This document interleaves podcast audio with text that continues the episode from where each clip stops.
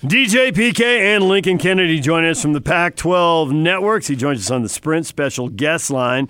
Get $100 off the redesigned Apple Watch 4 with a new line of service. Visit the local Sprint store near you. Lincoln, good morning. Good morning, guys. How are you today? We're doing all right. How are you? Not bad, not bad. A little, little down that the Pac-12 didn't take care of business over the first weekend, but it is what it is. How disappointed were you in Oregon? What happened? Well, there? I mean, not not so much disappointed. I mean, they played a hard game. It was a good game. Um, but but it was a little bit of a letdown because it, it started off the week with Arizona's loss to Hawaii, and then was oh goodness gracious, here we go again. And and, and you, you know, I'm, I'm sure you guys have to deal with it in your own capacity. But you know, one thing that I, as I've mentioned before, I, I get tired of the uh, I get tired of the what is it? Just the banter about the Pac-12 on a whole on a national scale. So, you know, I'm hoping that we have a good outing. And Oregon had a chance, uh, a premier chance against Auburn. Played a, a pretty good game, but just came up short, uh, just as East, uh, uh, Arizona did. So, um, you know, it's, it was a tough weekend. So, with that in mind, you know, you look at particularly the ACC, it seems to be Clemson and everybody else. SEC is a little deeper. Uh, Big 12, you know, or maybe Oklahoma. Texas is, looks like they're on the way back. Uh, Big Ten, in my mind, it's Ohio State and everybody else. So, even though Oregon lost, do we now turn our attention for the Pac 12 as far as making a national splash to the two Washingtons in Utah? I, I think that's that's probably going to be your best bet. Um, Washington uh, with Eason had a great, you know, strong outing, as did Wazoo, and then of course the way the Utah showed a complete team in the win against BYU uh, was a good showing for the Pac-12. But the thing is, is that now we're just going to go through the, the sort of meanderings that is the season. Um, the Pac-12, like I said, I think is one of the most competitive conferences. So I think you, you can expect that those teams that we think highly uh, might suffer a loss uh, here and there. But when it comes down to the Pac-12 championship, hopefully that's exciting with two premier teams, uh, and and then more importantly, whichever Pac, uh, whichever uh, teams come out of the Pac-12, they win their bowl games. That's the best way that you can put a scenario for a future. Um, but this year, the, the bowl projections are going to hurt from what happened in Week One, and I know it's kind of early, but let's face it, a loss hurts you these days. One loss hurts you these days, and the way things are with the playoff and the Premier Bowl games, one loss hurts you. So um, you lose a little bit of that glimmer and that possibility when, uh, say, JT Daniels for USC, the projected starter, goes down with a knee-ending uh, injury, a season-ending knee injury. Um, that's that's rough because there were a lot of people focused on USC, and now the banter around, you know, Clay Helton and USC will be, well, should he lose his job to Urban Meyer in Los Angeles? Well, let me just say this. I don't think it's fair for a coach to be graded on injuries to premier players. I think you could say you could be critical of a coach and say, well, you don't have a notable backup or you don't have somebody to stand in. But you know, a lot of times that's just not necessarily uh, fair because it's hard to recruit in college football. And more importantly, there's not a lot of places that have you know two or three premier quarterbacks, uh, you know, three deep. So, do you think there's any hope for Kedon Slovis making an impact here and uh, helping USC win games, or as a true freshman, is it just this is overwhelming and it's going to go poorly? No, no, no, no, no. I mean, they, they've got they've got some athletes. It's not oh, totally out of the question, um, uh, you know, for moving forward.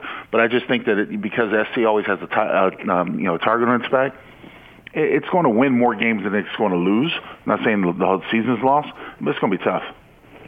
So the way I look at it, obviously with JT Daniels going down and the inexperience or lack of talent in the other teams in the South, Utah, which was already the prohibitive favorite, receiving 33 out of the 35 votes to win the division, now it even goes up even higher. So with that in mind, the only way, and it could change, but as of right now, the only way I see them not winning the division is they themselves have a slew of injuries, particularly at the quarterback spot, where they only really have two scholarship guys, and then they have a, a walk on that they've scholarship. So they have injuries there, or they have a rash of turnovers.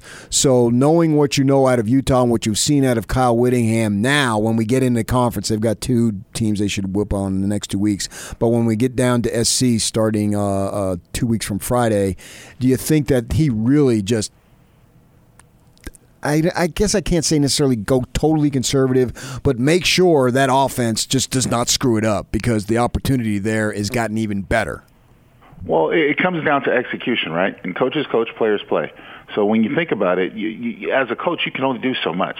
you know, the one thing that we've gotten into with football these days, guys, is that you find coaches trying to do whatever they can to protect their players. Protect their players from what? Football's a contact game. There's inherent risk and injuries, and every time you take the field, you can't protect them from it. You just have to play. More importantly, you have to go out there and take care of business. You have to execute. Utah's in a good position because they have a, no, a number of notable veterans that are at key spots, especially a quarterback. And more importantly, you just have to go out there and take care of business. Now, we've seen good Utah teams in the past. We've also seen them have hiccups throughout the season or start off strong or finish poorly or, or vice versa. So, uh, you know, the thing is that it's still going to be up for the football players to go out and do it.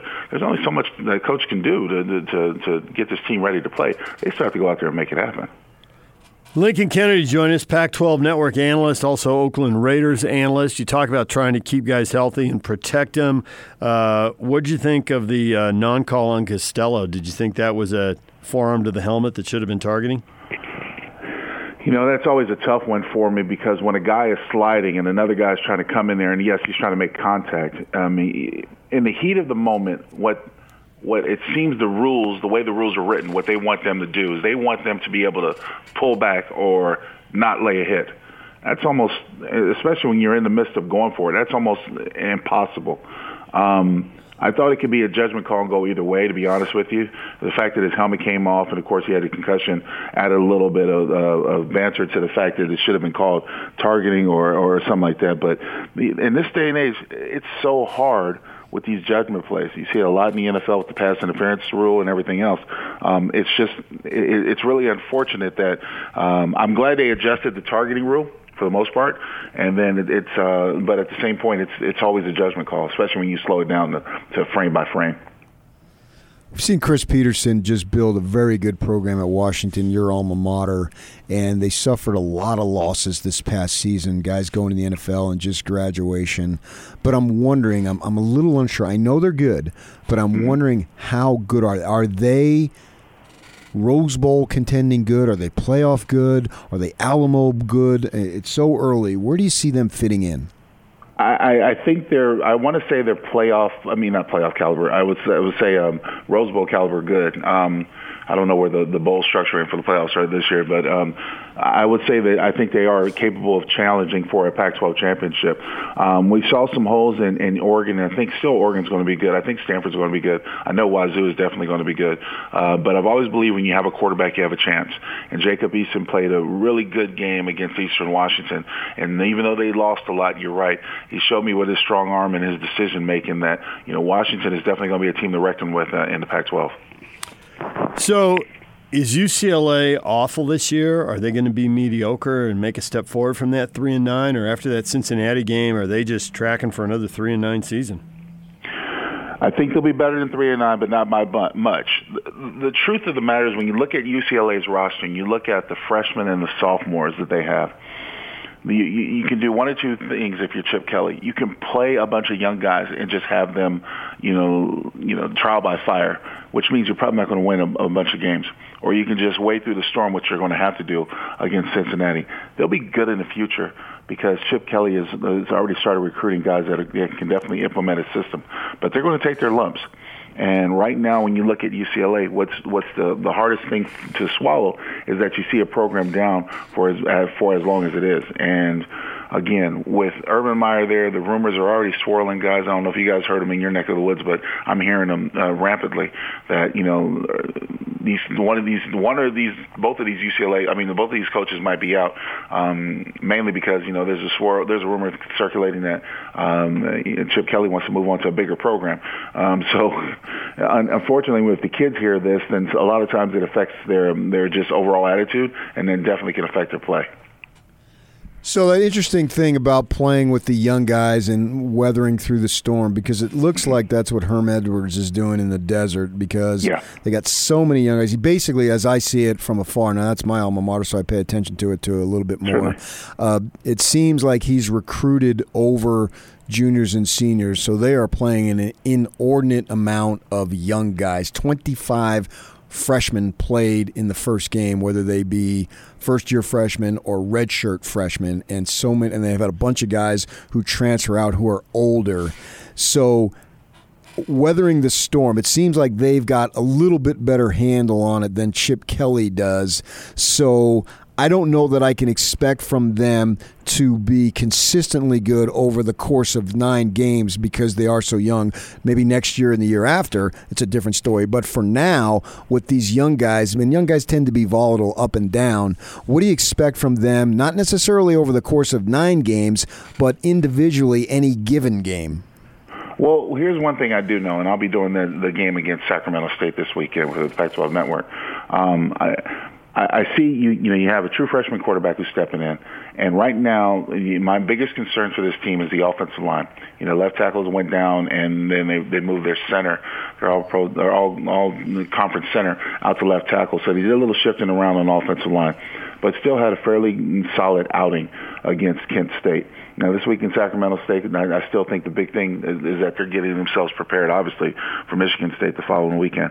But one thing I can definitely take for, for solace in the Sun Devils is their defense is going to be a lot better, especially in their secondary. And and that's going to send send a message that this team's going to win a few more games based on the defensive performance, creating turnovers and putting their offense in position. Um, Eno Benjamin is one of the more consistent backs who I just love watching because the yards that he gets after contact is just it's so exciting to see. I, I love a good old fashioned running football team and I still think that uh, A State can do that. Uh, and the thing is, is I'm talking to the kids at A State and talking to a lot of the coaches. You know, they believe they believe that they can they can win, and they believe that they can be successful. And that right there is is a lot when you talk about what Herm Edwards has done. Um, yeah, but Jayden Daniels to me is, is one of those guys that's going to be exciting to watch, and his whole team is going to be fun to watch throughout the South. Two conference games Saturday night. Cal's at Washington and Stanford's at USC. Who's going to win those games? Stanford should take care of business against USC. Um, and then you know Cal Washington. Cal put up uh, put up a little bit of a fight with that defense in the first half. But I expect Washington to pull away. So you talk about Clay Helton, and you know you shouldn't be judged upon injuries, but it is USC, and so yeah. rules don't that apply to one place don't necessarily apply with SC. So is it going to be a difficult situation for him to retain his job? Yes, no doubt about it.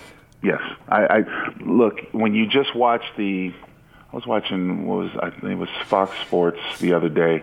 You know, you've got Urban Meyer next to what Matt Leinart and Reggie Bush, I think it was. Yeah. And then them just talking about USC and, and seeing the sparkle in their eye when they looked at Urban Meyer, and especially when he talked about them. because SC is a lot about flair and flash. Yes, it makes absolute sense. You know, typical rules do not apply to them. And this is one of those instances where you have a flamboyant coach who's had success in your neck of the woods. And right now, you're not – having the presence that SC football has had throughout the decades. Uh, you want to return to that. There's no doubt in my mind. There's some there's some Urban Meyer courting going on, whether it's you know directly or indirectly. So every time he goes to work on the weekends, Bush and Leinart are going to be leaning on him. Absolutely. so, having lived in Southern California for a long time, it would seem to me everything you say about the flash and flare of SC that if Urban makes it known directly or indirectly that he wants that job, then I would think Clay Helton's got to win the conference or he's out. And that may not be fair, but that's the way it is. How far off? That's exactly right. It's exactly right. I mean, USC is really going to have to make a, a, a big push. And let me let me try to find. I don't know their schedule off the top of my hand, off the top of my head. A USC. Um, yeah. It's uh, um, I've got it. It's right here. It's, okay, uh, you got it. Yeah, they're playing Stanford this week, and then they go to BYU and host okay. Utah, and uh-huh. then they uh-huh. got Washington and Notre Dame after that. Now, see that right there. Those three games right there. Um, you know, I, I, I think they'll lose to Stanford. They should beat BYU, even though it's at, in, in Provo. But then you've got Utah, Washington, and Notre Dame. So you're probably looking, you know, I mean, you're looking at more, definitely more losses than wins in the first month you know, still having Oregon, you know, a, having to go to A State, having to play at Cal, and then finish off the season UCLA. I mean, you can make a you can make a point where they can probably be 500 if they if they're 500. I, I'm looking at the record going through the wins and losses just immediately um, on the schedule. They, they might be they might be a five and 16 guys. Wow. Well, I don't. But see, the thing is, I think with that Utah, Washington, Notre Dame stretch, if they're two and four, let's say you're right, and they do win in Provo, Um, if they don't, they're one and five. Then Yeah. I figure he's out mid-season so that they can hire Urban so he can get a head start on recruiting because they got the early recruiting date in December. They're going to want to make this move sooner, not later. Good point. Maybe they hire Cliff Kingsbury, huh? Oh, you think you think you think Kingsbury will be out by midseason? They'll definitely win more games than the Cardinals will. That's for sure. Well, in the NFL, anything can happen. We've seen that. yeah, yeah, certainly. Uh, is the Pac-12 up for any more humiliation in non-conference games this weekend? Uh, Nevada's at Oregon, San Diego State's at UCLA, Nebraska is at Colorado, and Colorado did beat Nebraska last year. Uh, or, this will be a good Oregon. State's Oregon State's at Hawaii. Are, are there Right. any? Are there going to be any em- embarrassing losses there? Well, I mean, just from just from you know thinking about, it, I haven't really given it much thought. Um, I think the, the Colorado Nebraska will be a good game. It's another way for the Pac-12 to sort of make a statement because everybody thinks so much of Scott Frost in Nebraska and where they're going. Even uh, um, and I would say, you know, the the other games, uh, don't be surprised about San Diego State. I don't think anybody will if they win. Um, but no, no, it, it's right now to me the teams just go through these little non-conference games and, and it goes it's, it's a coin flip anyway but then you get into your conference schedule and that's when sort of you know the, the the good teams have to separate themselves when they have to win games. But what we've seen happen so many times especially in this conference is that somebody comes out of nowhere and, and beats someone else. And and you know that's that's just what you have to deal with. But and that's why I think it's competitive. But at the same point it doesn't make a national statement when you don't take care of business against non-conference non-conference games or bowl games All right, Lincoln, we appreciate the time. Thanks for joining us. We'll talk to you again next week. Hey, thanks, guys. Have a good one.